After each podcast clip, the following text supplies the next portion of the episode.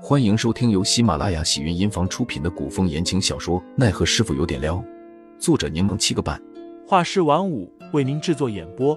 一场古言爱情、官场恩怨的大戏即将上演，欢迎订阅收听。第两百五十三章：去除心病下。都是从哪里看来的东西？林寒知道杜潇潇又在插科打诨，只好说道：“那等你想说的时候再说吧。”好。那咱们先说说现在的形势。杜潇潇问道：“凌寒，你想让我现在和你一起离开这里吗？”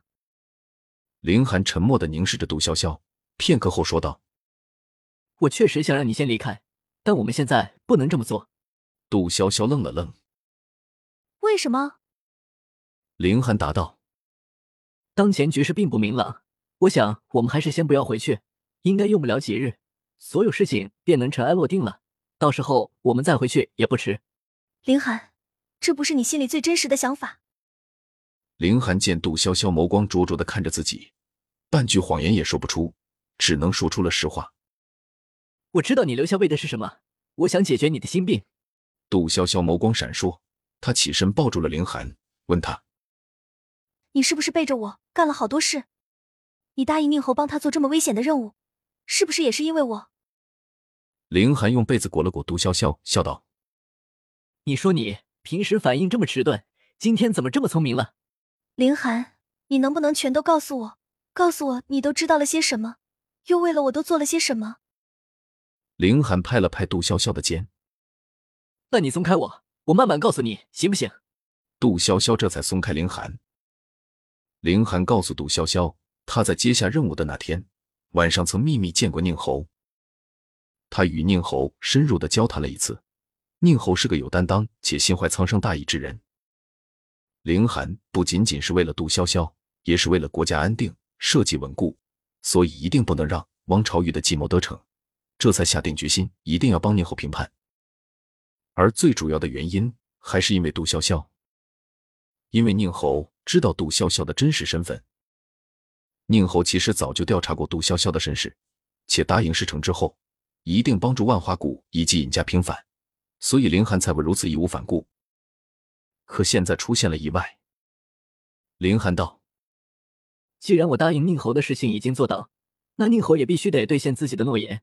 这几日我们先静观其变，若宁侯能在此危急时刻能转危为安，一举扳倒汪正之流，那万花谷必然可以平反。”杜潇潇听罢。将白灵与宁侯以及天子的关系告诉了凌寒，只是隐瞒了对方是穿越者的事。毕竟此事闻所未闻，太过匪夷所思。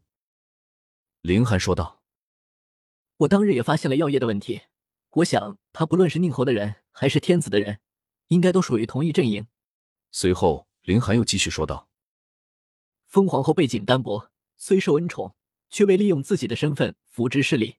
唯一的弟弟也是靠自己的赫赫战功。”才得以封侯拜将，是以天子也无可倚仗的氏族背景。宁侯与封皇后姐弟情深，入帝都也只是为了暗中扶持天子，让他可以真正的掌权，摆脱傀儡天子的身份。杜潇潇问：“你信任宁侯？”